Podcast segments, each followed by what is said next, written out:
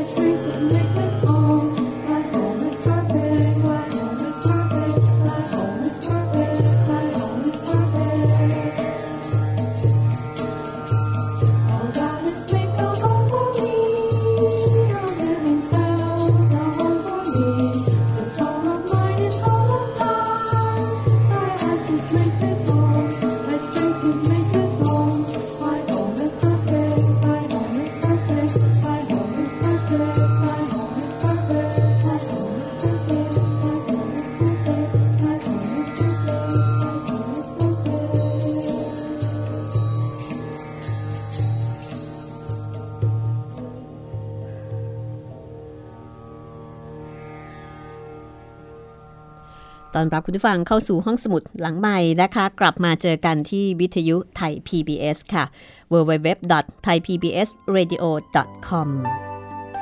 วันนี้ตามติดชีวิตโยคีมาถึงตอนที่ 20 แล้วค่ะ แล้วก็เป็นตอนสำคัญนะคะ ที่ท่านประมาหังษาโยคานันทะจะเดินทางไปอเมริกาค่ะ ซึ่งเป็นจุดเริ่มต้นที่ทำให้ท่านโด่งดัง แล้วก็เป็นที่นับหน้าถือตามีผู้คนเคารพนับถือมากมาย เรียกว่าเป็นโยคีท่านแรกนะคะ จากอินเดีย ที่ได้รับการยอมรับนับถือในตะวันตก ชีวิตโยคี เล่าเรื่องมาจากหนังสือ อัตชีวประวัติ ของโยคี ที่เขียนโดยท่านปรมาหังษาโยคานันทะ ซึ่งท่านเองก็เป็นโยคี แล้วก็อาจจะเรียกได้ว่าเป็นโยคีที่ท่านอยู่ในโลกของคนสมัยใหม่นะคะ ท่านเป็นโยคีที่เรียนหนังสือจนจบปริญญาตรีค่ะ เพราะฉะนั้นท่านก็สามารถที่จะสื่อสาร กับโลกภายนอกอได้อย่างดีกว่าโยคีที่ผ่านๆมา ซึ่งก็มักจะใช้วิธีปรีกวิเวก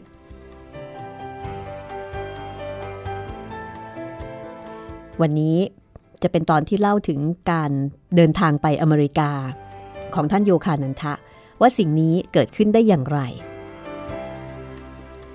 น่าสนุกนะคะ หลังจากที่ติดตามมา 20 ตอนวันนี้ คุณผู้ฟังก็คง จะลุ้นนะคะว่า แล้วเมื่อไหร่ท่านโยคานันทะ ถึงจะได้เดินทางไปอเมริกา ท่านเดินทางไปที่นั่นได้อย่างไร ใครเป็นคนชวน วันนี้จะได้รับคำตอบนะคะ ซึ่งถ้าคุณผู้ฟังพร้อมแล้ว เราไปฟังกันเลยค่ะ ข้าพเจ้าไปอเมริกา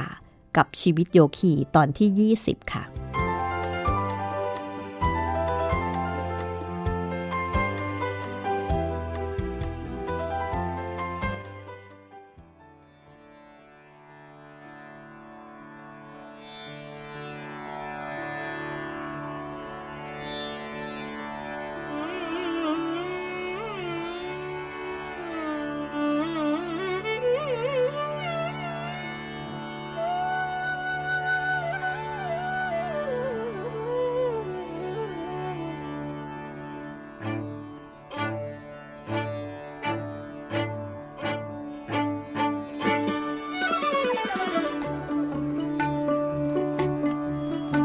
วันหนึ่ง ในขณะที่ท่านโยคานันทะกำลังดื่มด่ำอยู่ในสมาธิ ก็มีความคิดผุดขึ้นในใจ เป็นภาพชาวตะวันตกมากหน้าหลายตา ใบหน้าของผู้คนเหล่านี้ มีอยู่ไม่น้อยที่ท่านโยคานันทะ ได้มีโอกาสพบกับตัวจริงในโลกตะวันตกในภายหลังนะคะ แล้วก็สามารถจดจำพวกเขาได้ในทันที แต่ตอนนั้นเนี่ยยังไม่รู้ว่าเป็นใคร คืออยู่ๆในขณะนั่งสมาธิ ก็มีภาพของชาวตะวันตกพูดง่าย ๆ ว่าเป็นภาพของฝรั่งเนี่ยผุดขึ้นมาในในนิมิต เรียงรายเข้ามาเลยทีเดียว ในขณะนั้นท่านกำลังนั่งอยู่ หลังแนวกล่องกระดาษที่มีฝุ่นจับเครอะในห้องเก็บของของโรงเรียนที่รานจี ช่วงหลายปีที่ท่านต้องวุ่นวายอยู่กับเด็กๆ ท่านก็พยายามนะคะในการจะหาที่เงียบๆเป็นส่วนตัว ในการที่จะปฏิบัติสมาธิ เพราะว่าการดูแลเด็กๆ บริหารโรงเรียน ก็เป็นภารกิจที่วุ่นวายเอาเรื่องละค่ะ ปรากฏว่าภาพนิมิตที่เห็นภาพฝรั่งชาวตะวันตกมากหน้าหลายตาเรียงรายผ่านเข้ามานั้น ยังทยอยเข้ามาเรื่อยๆ เป็นภาพของคนจำนวนมากที่จ้องมองมาอย่างท่านอย่างตั้งใจ แล้วก็เคลื่อนผ่านจิตสำนึกของท่านไป เหมือนนักแสดงที่เดินข้ามเวทีจากฟากหนึ่งไปยังอีกฟากหนึ่ง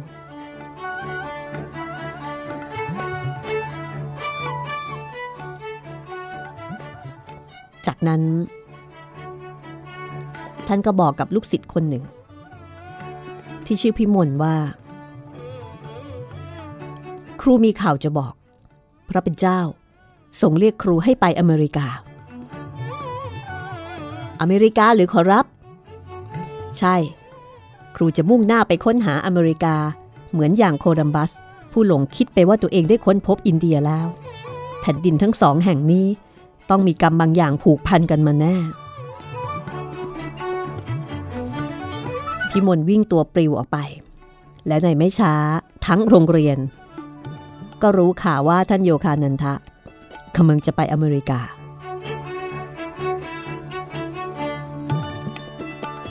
ท่านโยคานันทะ เรียกบรรดาอาจารย์ผู้สับสน งงงัน เรียกเข้ามาพบค่ะ แล้วก็มอบหมาย ให้รับผิดชอบดูแลโรงเรียนต่อไป ผมรู้ว่าพวกคุณจะรักษาแนวคิดด้านการศึกษาตามหลักโยคะ ของท่านลาฮิริมหัสยะเอาไว้เหนือหลักอื่นใดเสมอ ผมจะเขียนจดหมายมาหาบ่อยๆ และถ้าพระเป็นเจ้าทรงมีพระประสงค์ สักวันหนึ่ง ผมคงจะได้กลับมาที่นี่อีก คือท่านก็เชื่อมั่นในนิมิตมาก ว่านั่นคือ สิ่งซึ่งพระเป็นเจ้า ส่งสัญญาณมาบอก ข้าพเจ้าน้ำตาคลอเบ้า ขณะกวาดสายตามองนักเรียนตัวน้อย กับอนาบริเวณอันกว้างใหญ่ ภายใต้แสงตะวันของโรงเรียนที่รานจี ข้าพเจ้ารู้ดีว่า ชีวิตช่วงหนึ่งของตนเองได้ปิดฉากลงแล้ว นับแต่นี้ข้าพเจ้าจะต้องไปพำนักพักพิงในดินแดนอันห่างไกล ไม่กี่ชั่วโมงหลังได้นิมิต ข้าพเจ้าก็จับรถไฟไปกาลากาตา วันถัดมา หนังสือเชิญข้าพเจ้าเป็นผู้แทนของอินเดียไปร่วมการประชุมนานาชาติ ว่าด้วยเสรีภาพทางศาสนาในอเมริกาก็มาถึงมือ การประชุมในปีนั้น จัดที่บอสตัน ภายใต้การอุปถัมภ์ของสมาคมอเมริกันยูนิเทเรียน ท่านโยคานันทะก็รีบไปพบท่านอาจารย์สียุคเตสวนที่เซรัมปอ แล้วก็ถามท่านว่า สมควรไปไหม ประตูทุกบานเปิดให้กับเธอแล้ว จะไปก็ต้องไปเสียแต่ตอนนี้ ไม่เช่นนั้น ก็จะไม่มีวันได้ไปอีกเลย แต่อาจารย์ขอรับ กระผมรู้เรื่องการกล่าวสุนทรพจน์ซะที่ไหนกัน ไม่เคยบรรยายอะไรต่ออะไรกับเขาเลย ยิ่งเป็นภาษาอังกฤษด้วยแล้ว ยิ่งไม่เคยเลย ภาษาอังกฤษหรือไม่ โลกตะวันตก ก็จะได้ฟังคำสอนเรื่องโยคะของเธอแน่ โถอาจารย์ครับ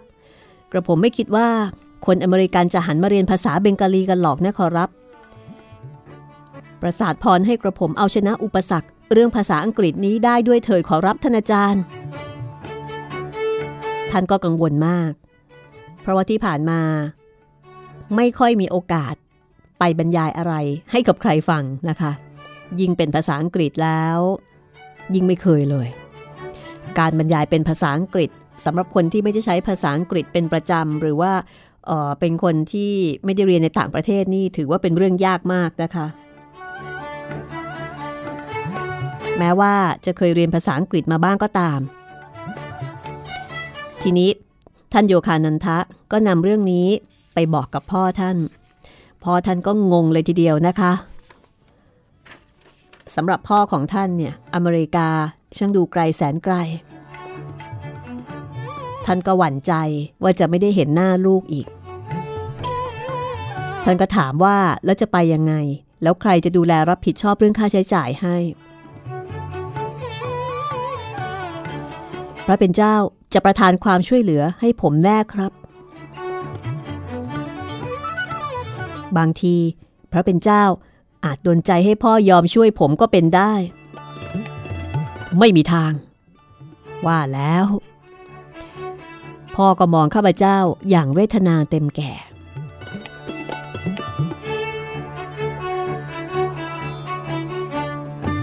คือพ่อของท่านเนี่ย ดูแลเรื่องค่าเล่าเรียนแล้วก็ความเป็นอยู่ให้กับท่านมาตลอดชีวิต ในขณะที่ท่านเหมือนกับว่าท่านไม่เคยที่จะออตอบแทนพ่อในแง่ของเงินทองเลยนะคะ เพราะว่าท่านเลือกขนทางของการเป็นนักบวชพ่อต้องดูแลเป็นสปอนเซอร์อยู่ตลอดเวลา แต่แล้วท่านโยคานันทะก็ต้องประหลาดใจมากค่ะ เมื่อวันรุ่งขึ้น อยู่ๆ พ่อก็ยื่นเช็คสั่งจ่ายเงินก้อนโตให้กับท่าน ทั้งๆทที่เมื่อวานนี้บอกว่าไม่มีทาง พ่อให้เงินจำนวนนี้กับเจ้า ไม่ใช่ในฐานะพ่อ แต่ให้ในฐานะสิทธิผู้เลื่อมใสศรัทธาในตัวท่านลาฮิริมหาสยะ จงเดินทางไปยังโลกตะวันตก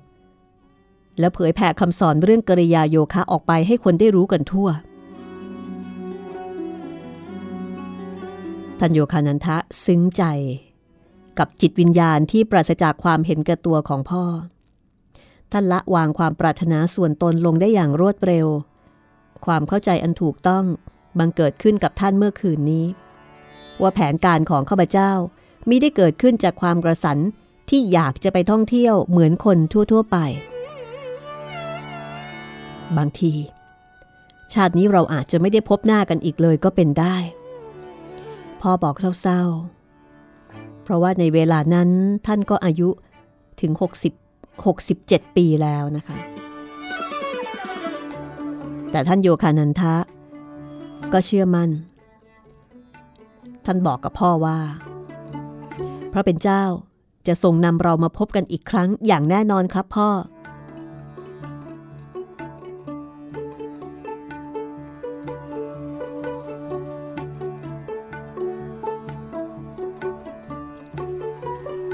ในขณะที่มีการเตรียมการ เพื่อที่จะจากครูบาอาจารย์ จากครอบครัว แล้วก็จากบ้านเกิดเมืองนอน ไปยังดินแดนที่ไม่เคยรู้จักอย่างอเมริกาท่านโยคานันทะไม่วิตกกังวลเลย แม้แต่น้อย แม้ว่า ท่านจะเคยได้ยินเรื่องราวเกี่ยวกับโลกตะวันตกที่มีความแตกต่างอย่างมากไปจากอินเดีย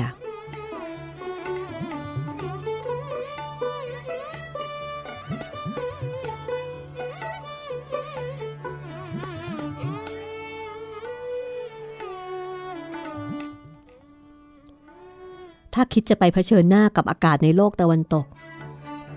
ครูบาอาจารย์จากโลกตะวันออก ต้องฝ่าด่านทดสอบความหนาวเหน็บในภูผาหิมาลัยไปให้ได้เสียก่อน เช้าวันหนึ่ง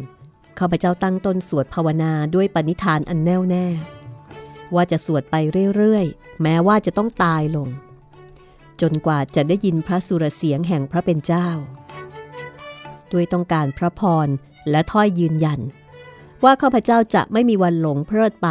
ในท่ามกลางเมฆหมอก แห่งการถือผลประโยชน์ในยุคสมัยใหม่เป็นใหญ่ ใจข้าพเจ้ามุ่งมั่นที่จะไปอเมริกา หากความปรารถนาที่จะได้ยินบัญชาแห่งพระเป็นเจ้า เพื่อสร้างเสริมกำลังใจให้กับตนเองอย่างรุนแรงยิ่งกว่า ต้องการกำลังใจ ต้องการคำยืนยัน ท่านก็เลยสวดวิงวอน สวดครั้งแล้วครั้งเล่า แต่ก็ยังไม่ได้รับคำตอบใดกลับมา จนเที่ยงวันข้าพเจ้าถึงจุดระเบิด หัวหมุนติ้วอยู่ภายใต้แรงกดดันจากความทุกข์ทรมานของตน รู้สึกว่า ถ้าแม้หลุดปากร้อง แสดงความปรารถนาอันรุนแรงภายในใจออกมาให้ยิ่งยิ่งขึ้นไปอีกเพียงครั้งเดียว สมองคงจะแตกออกเป็นเสี่ยงเสี่ยงเป็นแน่ ชั่วขณะจิตนั้น ก็มีเสียงเคาะประตูดังขึ้นที่บ้านบนถนนคุรปาของข้าพเจ้า เมื่อเปิดประตู ก็ได้พบกับชายหนุ่มสวมอาภรน้อยชิ้น เยี่ยงผู้สละแล้วซึ่งทางโลก เขาก้าวเท้าเข้ามาในบ้าน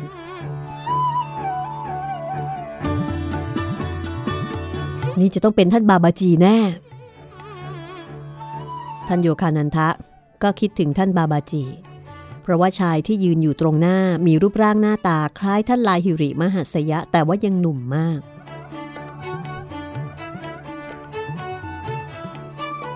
ชายหนุ่มตอบสิ่งที่ท่านโยคานันทะคิดอยู่ในใจว่า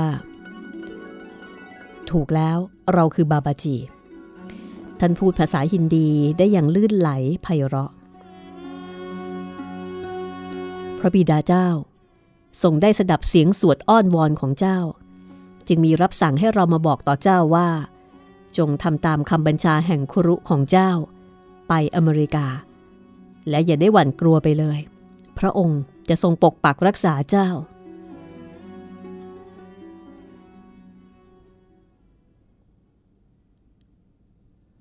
แล้วหลังจากนั้นท่านบาบาจีก็ยังบอกอีกว่า เจ้า คือผู้ที่เราเลือกให้ไปเผยแผ่ศาสตร์ กิริยาโยคะอย่างโลกตะวันตก เมื่อนานมาแล้ว เราได้พบกับสียุคเตสวน ผู้เป็นครุของเจ้าที่งานกลุ่มพระเมลา และได้บอกกับเขาว่า เราจะส่งเจ้าไปให้เขาอบรมสั่งสอน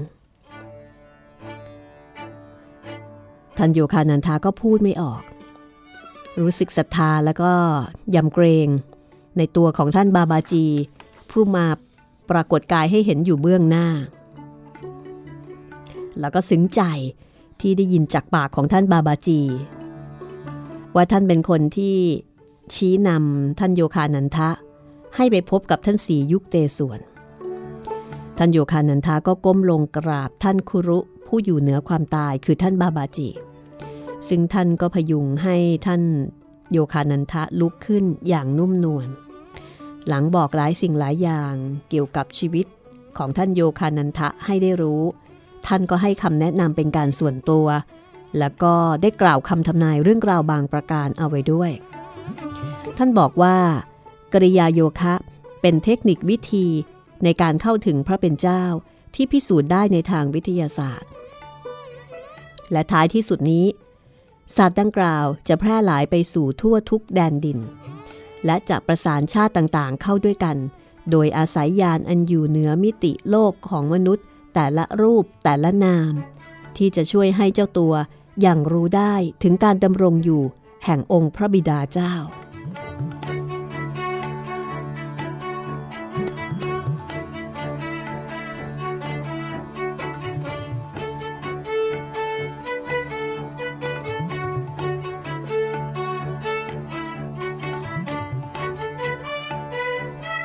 นี่คือช่วงเวลาที่ท่านโยคานันทะได้มีโอกาสพบกับท่านบาบาจีนะคะ ที่มาพบกับท่านให้กำลังใจท่าน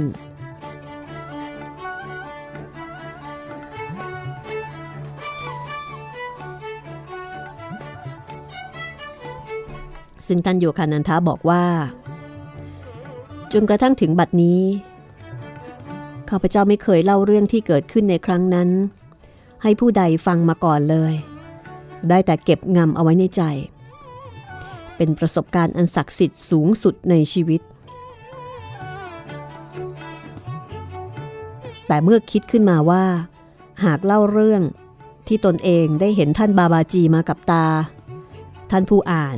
ก็น่าจะทำใจให้เชื่อได้ง่ายกว่า ว่าท่านบาบาจี ผู้ยินดีในความวิเวก แต่ยังให้ความสนใจแก่โลกอยู่นั้น เป็นบุคคลที่มีตัวตนอยู่จริงแท้แน่นอน ข้าพเจ้าให้จิตรกรวาดภาพท่าน ผู้เป็นตัวแทนของพระเจ้าในร่างโยคี แห่งอินเดียยุคปัจจุบัน ใส่ไว้ในหนังสือเล่มนี้ โดยบอกลักษณะรูปร่างหน้าตาของท่านให้ตามความเป็นจริง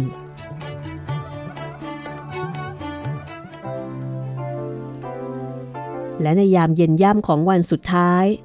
ก่อนการออกเดินทางไปอเมริกา ท่านโยคานันทาก็แวะไปกราบท่านอาจารย์ศรียุคเตสวน จงลืมเสียว่า เจ้าเกิดขึ้นในท่ามกลางชาวฮินดู และจงอย่ารับเอาทุกสิ่งของคนอเมริกันมาทั้งหมด ให้เลือกรับเอาแต่สิ่งที่ดีที่สุดของทั้งสองฝ่าย จงเป็นตัวของตัวเอง นั่นคือเป็นบุตรของพระเป็นเจ้า จงแสวงหาและรวบรวมคุณสมบัติที่ดีที่สุด ของพี่น้องผองเพื่อนต่างเผ่าพันธุ์ ที่กระจัดกระจายกันอยู่ทั่วโลกนี้เข้าไว้ในตัวเจ้า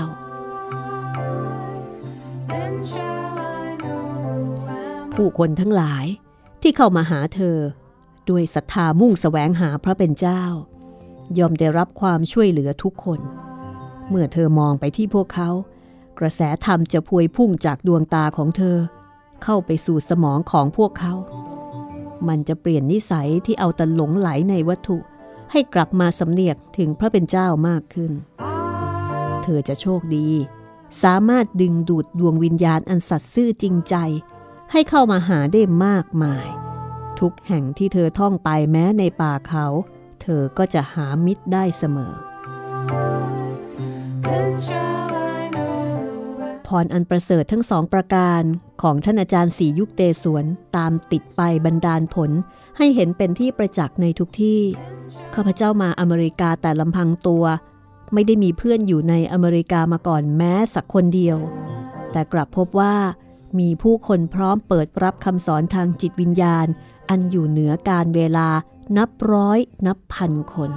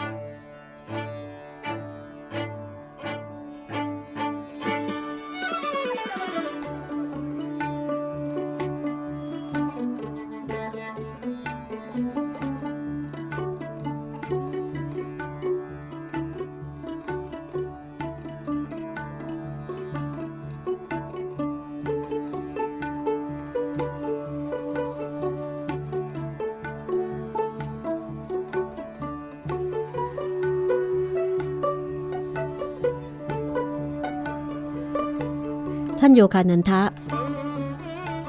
เดินทางจากอินเดียมาสหรัฐอเมริกา ในเดือนสิงหาคมปีคริสต์ศักราช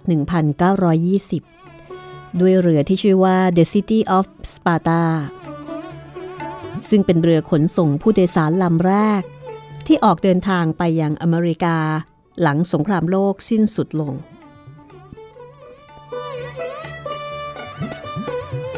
หลังจัดการกับอุปสรรคนานาประการ อันเกิดจากระเบียบราชการที่สลับซับซ้อนในการออกพาสปอร์ต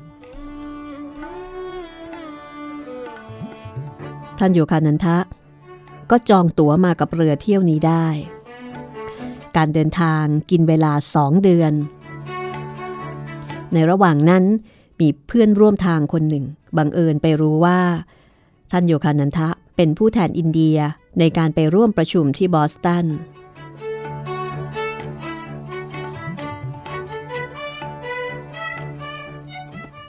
สวามีโยคานันทะ ขอความกรุณาให้ท่านบรรยายธรรม โปรดผู้โดยสารบนเรือในคืนวันพฤหัสบดีหน้าด้วยเถิดครับ ผมคิดว่าพวกเราจะได้ประโยชน์จากหัวข้อสงครามชีวิตกับวิธีต่อกรกันมากทีเดียว นี่เป็นครั้งแรกที่ท่านโยคานันทะได้ยินคนเรียกชื่อตัว ด้วยสำเนียงพิลึกพิลึก แบบเดียวกับที่ชาวอเมริกันอีกมากมาย จะเรียกให้ได้ยินอีกภายหลัง คือหลังจากนั้น ท่านก็จะถูกเรียกขานว่าสวามีโยคานันทะแบบนี้ล่ะค่ะ ในขณะนั้น ท่านก็พยายามรวบรวมความคิดในการบรรยายเป็นภาษาอังกฤษ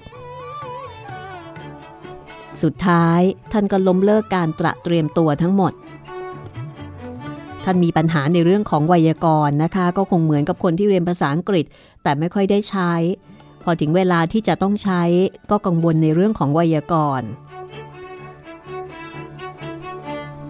แต่ข้าพเจ้าเชื่อมั่นในคำรับรองของอาจารย์ จึงมาปรากฏตัว ต่อหน้าประดาผู้ฟังที่ห้องโถงของเรือในคืนวันพฤหัสบดี แล้วข้าพเจ้าก็ได้แต่ยืนเป็นเบื้อใบ้ต่อหน้าผู้คนทั้งหลาย โดยไม่มีคำพูดใดหลุดรอดออกมาจากริมฝีปาก หลังการประลองความอดทนของทั้งสองฝ่ายผ่านไป10นาที ผู้ฟังในห้องโถงแห่งนั้น ก็เข้าใจสภาพกลืนไม่เข้าคายไม่ออกของข้าพเจ้า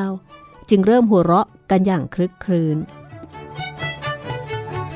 แต่ข้าพเจ้าขันไม่ออก กับสถานการณ์ของตนเองในขณะนั้น ติดจะเคืองๆเสียด้วยซ้ำในใจก็ได้แต่สวดภาวนาถึงอาจารย์ และแล้วก็มีเสียงของท่านอาจารย์สียุคเตสวน ดังขึ้นในจิตสำนึกของท่านว่า เธอพูดได้แน่ ความคิดของข้าพเจ้าหันมาเป็นมิตรกับภาษาอังกฤษอย่างฉับพลันทันใด หลังผ่านไป 45 นาที ผู้คนในห้องก็ยังสนใจฟังข้าพเจ้าอย่างตั้งใจ การบรรยายครั้งนี้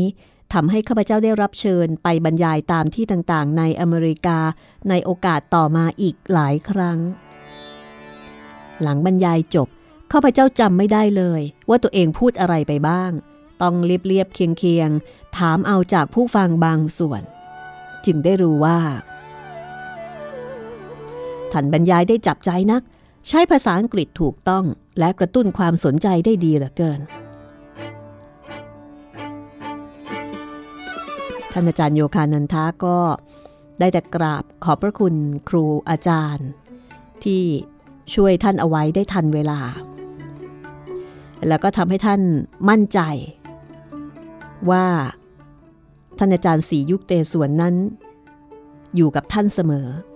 โดยที่เวลาและระยะทางไม่ได้เป็นอุปสรรคขวางกั้นอันใด ในช่วงเวลาที่เหลือระหว่างการเดินทาง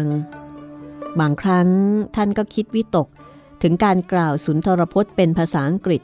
กลางที่ประชุมในบอสตัน เพราะว่าท่านจะต้องเป็นตัวแทนของอินเดียในการกล่าวสุนทรพจน์ด้วย ท่านก็ตั้งจิต สวดวิงวอนพระเป็นเจ้า ขอให้พระองค์เป็นแรงบันดาลใจให้กับท่านในการกล่าวสุนทรพจน์ ในการเป็นตัวแทนของอินเดียด้วย เรือเข้าจอดเทียบท่าละแวกเมืองบอสตัน ในปลายเดือนกันยายน วันที่ 6 ตุลาคม ปีคริสต์ศักราช 1920 ข้าพเจ้าได้กล่าวสุนทรพจน์เป็นครั้งแรกกลางที่ประชุมในอเมริกา ผู้ฟังต่างให้การตอบรับเป็นอันดี ทำให้ข้าพเจ้าต้องถอนใจออกมาอย่างโล่งอก เลขาธิการผู้มีใจเอื้ออารีของทางสมาคมอเมริกันยูนิเทเรียน ได้เขียนข้อคิดเห็นลงในเอกสารรายงานการประชุมที่ตีพิมพ์ขึ้นในภายหลังความว่า สวามีโยคานันทะ ผู้แทนจากอาสมพรามาจารย์ในรานจี ได้นำความปรารถนาดีจากสมาคมของท่าน มามอบให้กับที่ประชุม ด้วยภาษาอังกฤษที่ลื่นไหลไพเราะ และการสื่อความหมายอันทรงพลัง ท่านได้กล่าวสุนทรพจน์ ว่าด้วยคุณลักษณะพิเศษทางด้านปรัชญาในหัวข้อศาสตร์แห่งศาสนา ซึ่งมีการนำมาตีพิมพ์เป็นแผ่นพับ เพื่อแจกจ่ายเผยแพร่ออกไปในวงกว้าง ท่านสวามียืนยันว่า ศาสนาเป็นสากลและเป็นหนึ่งเดียว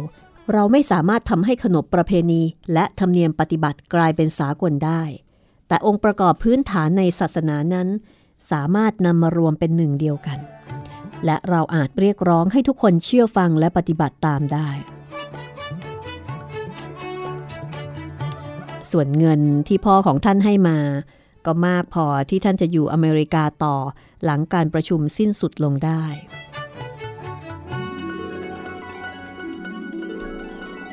ด้วยการใช้จ่ายอย่างมัธยัติ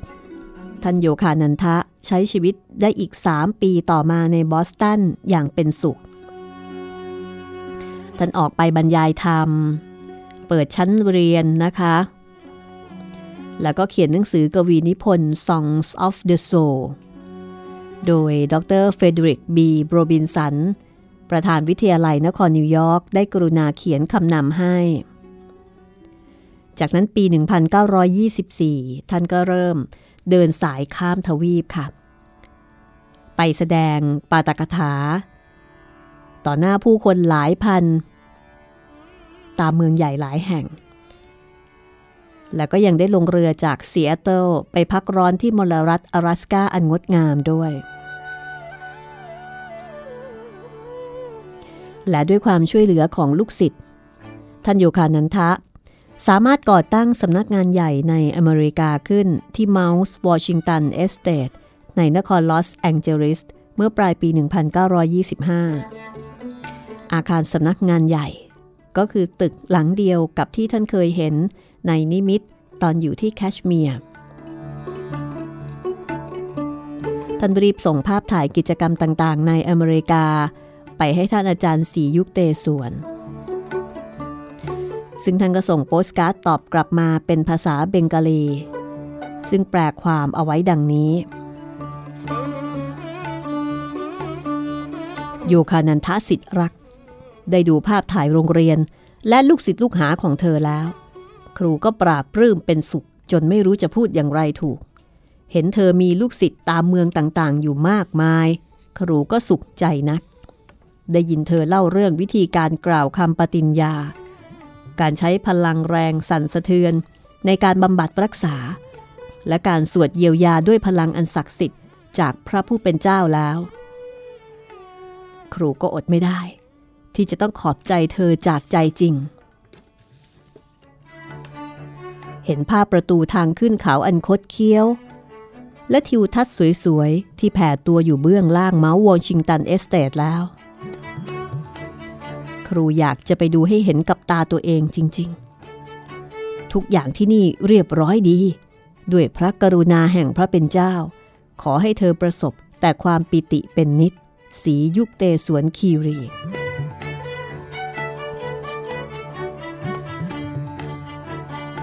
เวลาก็ผ่านไปอย่างรวดเร็วค่ะ หลังจากนั้นอีกหลายปี ทันโยคานันทะ ก็เดินทางท่องไปทั่วสหรัฐอเมริกา เพื่อบรรยายและแสดงปาตกถาแก่สโมสร วิทยาลัย โบสถ์และก็กลุ่มลัทธินิกายต่างๆ นับร้อยนับพัน ในช่วงทศวรรษ 1920 ถึง 1930 ชั้นเรียนโยคะของท่านมีชาวอเมริกันเข้ามาเล่าเรียนกันหลายหมื่นคน ท่านก็ เขียนงานเล่มใหม่นะคะ เป็นหนังสือสวดมนต์และมโนคติทางจิตวิญญาณค่ะ ชื่อว่า Whispers from Eternity อันนี้เป็นหนังสือเล่มที่สองที่ท่านเขียนนะคะ หลังจาก Song of the Soul ก็เป็น Whisper from Eternity เล่มนี้ ซึ่งจัดพิมพ์โดยทาง Self Realization Fellowship เหมือนเดิม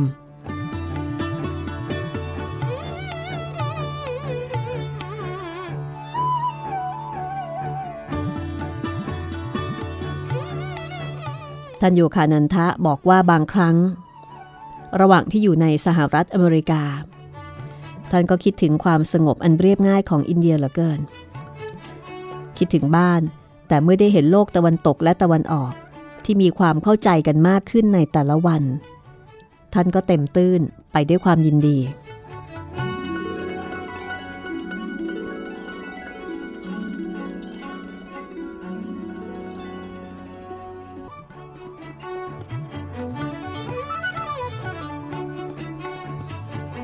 และแล้ววันหนึ่ง ในขณะที่ท่านกำลังเจริญสมาธิ อยู่ในสำนักงานใหญ่ที่เมาส์วอชิงตัน ก็มีเสียงเรียกจากท่านสียุคเตสวน ดังก้องขึ้นในจิตของท่านอย่างน่าตระหนกนะคะ กลับอินเดียเสียทีครูเฝ้ารอเธอด้วยความอดทนมานานถึง 15 ปีแล้วไหนไม่ช้า ครูจะละจากกายสังขารขึ้นไปอยู่ที่พยสถานเบื้องบน โยคานันทะกลับมา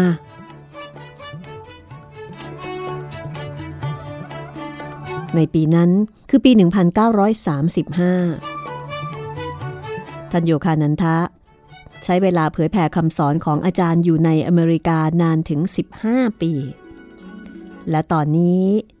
ท่านอาจารย์ศรียุกเตศวรก็กำลังเรียกตัวท่านให้เดินทางกลับไป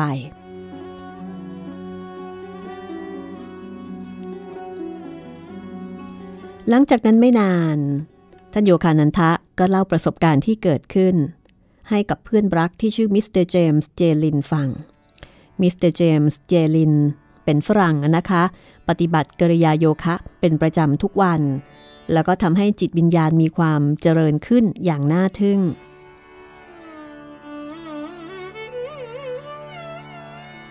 มิสเตอร์ลินก็บอกว่าจะช่วยรับผิดชอบค่าใช้จ่ายในการเดินทางให้กับท่านโยคานันทะ เมื่อปัญหาเรื่องเงินหมดไป ท่านก็จองตั๋วเรือกลับอินเดีย โดยเรือเที่ยวนี้จะเดินทางผ่านไปทางยุโรปก่อน เดือนมีนาคมคริสต์ศักราช 1935 ข้าพเจ้านำสมาคม Self Realization Fellowship ไปจดทะเบียนเป็นองค์กรไม่แสวงหาผลประโยชน์ ไม่ขึ้นกับศาสนาหรือนิกายใด และตั้งขึ้นเพื่อให้คงอยู่ตลอดไปตามกฎหมายของมลรัฐแคลิฟอร์เนีย ตลอดจนบริจาคสมบัติทุกประการของตนให้กับทางสมาคม ไม่เว้นกระทั่งลิขสิทธิ์ของงานเขียนทั้งหมด Self Realization Fellowship ก็ไม่ต่างจากองค์กรศาสนา และสถาบันการศึกษาส่วนใหญ่ ที่อาศัยการสนับสนุนช่วยเหลือจากกองทุน และเงินบริจาคจากสมาชิกและสังคม ผมจะกลับมาอีก ข้าพเจ้าบอกลูกศิษย์ลูกหา ผมจะไม่มีวันลืมอเมริกา ในงานเลี้ยงส่งซึ่งมิตรสหายมีน้ำใจจัดให้กับข้าพเจ้าที่ลอสแองเจลิส ข้าพเจ้ามองดูใบหน้าของพวกเขาอยู่เป็นนาน พรางคิดอย่างซึ้งใจว่า ข้าแต่พระเป็นเจ้า บุคคลผู้รำลึกถึงพระองค์ ในฐานะที่ทรงเป็นพระผู้ให้เพียงหนึ่งเดียว จะไม่มีวันขาดแคลนมิตรภาพอันหอมหวาน ในท่ามกลางหมู่มันตรชนด้วยกันเลย ท่านโยคานันทะ ลงเรือยูโรป้าออกเดินทางในวันที่ 9 มิถุนายน ปีคริสต์ศักราช 1935 โดยมีลูกศิษย์ร่วมเดินทางไปสองคนนะคะ คือมิสเตอร์ซีริชาร์ดไรท์ผู้เป็นเลขานุการของท่านโยคานันทะ กับสุภาพสตรีสูงวัย จากซินซินนาติอีกท่านหนึ่งชื่อมิสเอสตี้เบลช์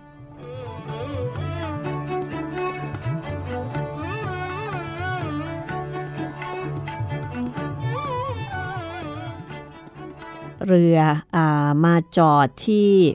ลอนดอนนะคะ ซึ่งท่านโยคานันทะ กับลูกศิษย์สองคน ก็เดินเที่ยวเขตตัวเมืองอันเก่าแก่และใหญ่โตของกรุงลอนดอน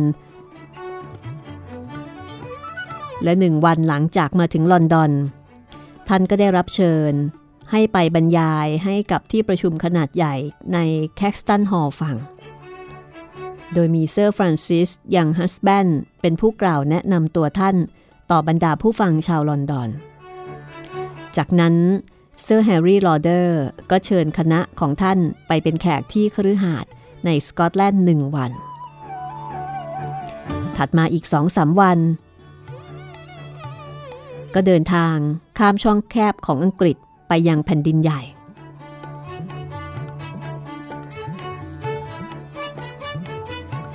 ข้าพเจ้าอยากไปแสวงบุญที่บาวาเรีย ด้วยรู้สึกว่า นี่เป็นโอกาสเดียวที่จะได้ไปเยี่ยมชาวแคทอลิก ผู้ยิ่งใหญ่ และมหัศจรรย์อย่างเทเรเซ่นอยมัน แห่งคอนเนอร์สลอยส์เมื่อปลายปีก่อนข้าพเจ้าได้อ่านเรื่องราวอันน่าอัศจรรย์ของเทเรเซ่ข้อมูลในบทความนั้นมีดังต่อไปนี้ 1. เทเรเซ่เกิดในวัน Good Friday ปี 1898 ตอนอายุ 20 ปี เธอประสบอุบัติเหตุทำให้ตาบอดและเป็นอัมพาต 2. เธอหายจากตาบอดเมื่อปี 1923ด้วยการสวดอ้อนวอนแซงเตเรส แห่งเมืองลีซิเยอร์ ผู้มีสมญานามว่าดอกไม้น้อย ต่อมาแขนขาของเธอก็หายจากเป็นอัมพาตในฉับพลันทันที 3. นับจากปี 1923 เทเรเซ่เลิกกินอาหารและดื่มน้ำโดยสิ้นเชิง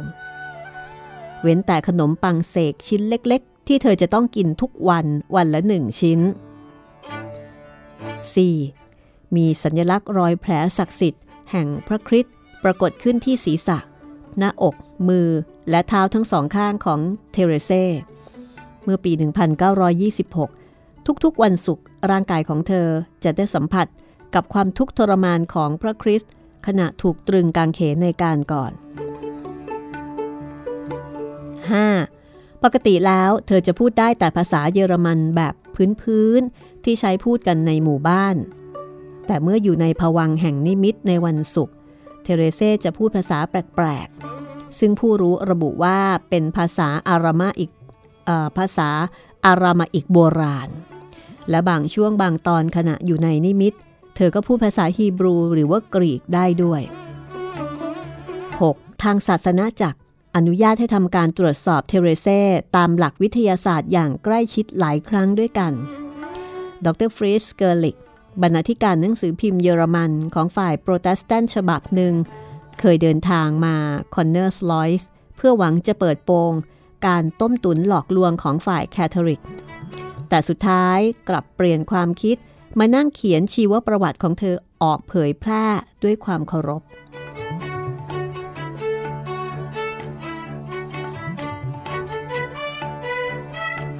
ท่านโยคานันทะ อยากจะพบกับเทเรเซ่เมื่อคณะเล็กๆของท่าน มาถึงหมู่บ้านคอนเนอร์สรอยส์ในวันที่ 16 กรกฎาคม ท่านก็เดินทางไปที่กระท่อมของเทเรเซซึ่งสะอาด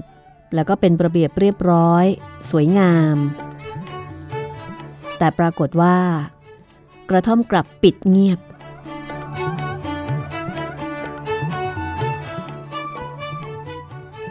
เพื่อนบ้าน หรือแม้กระทั่งบุรุษไปรษณีย์ประจำหมู่บ้านที่ผ่านมา ก็บอกไม่ได้ว่าเจ้าของบ้านนี่ไปไหน อฝนเริ่มตก โปรยปลายลงมา เพื่อนร่วมคณะทั้งสอง ก็ชวนท่านโยคานันทากลับ แต่ท่านโยคานันทาก็บอกว่า ท่านจะอยู่ที่นี่ จนกว่าจะมีใครสักคนพอที่จะบอกได้ว่าจะไปพบเทเรเซ่ได้ที่ไหนสองชั่วโมงผ่านไปค่ะ ท่านโยคานันทะและลูกศิษย์ยังคงนั่งอยู่ในรถ ท่ามกลางสายฝนที่ชวนให้หดหูใจ ท่านก็นึกในใจว่า ข้าแต่พระเป็นเจ้า เหตุใดพระองค์จึงทรงนำข้าพระบาทมาที่นี่ หากเธอไม่อยู่เสียเช่นนี้แล้ว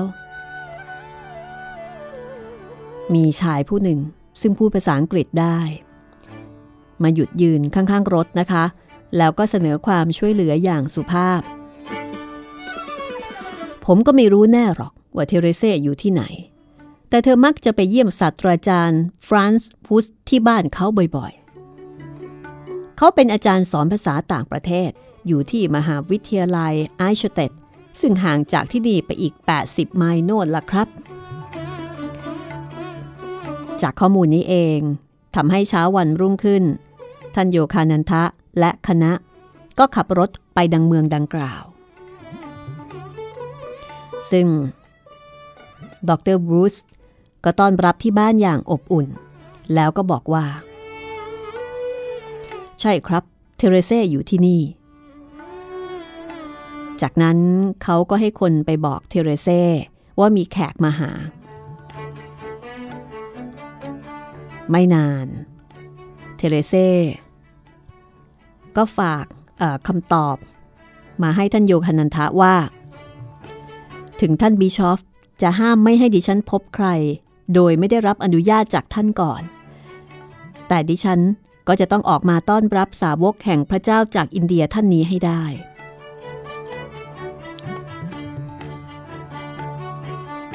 ด้วยเหตุนี้ ท่านจึงได้พบกับเทเรเซสมดังความตั้งใจ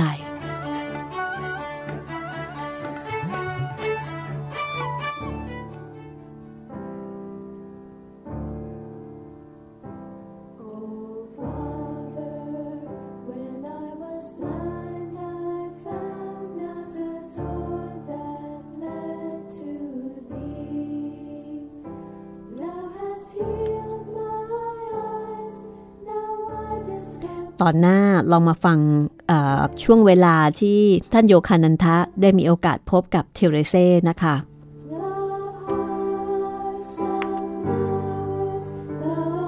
ว่าจะมีเรื่องมหัศจรรย์หรือว่ามีอะไรดีๆ ในการพบกัน ระหว่างท่านโยคานันทะและเทเรเซ่บ้าง นี่คือชีวิตโยคี ตอนที่ 23 นะคะ แล้วพบกันใหม่ตอนหน้าที่นี่วิทยุไทย PBS สวัสดีค่ะ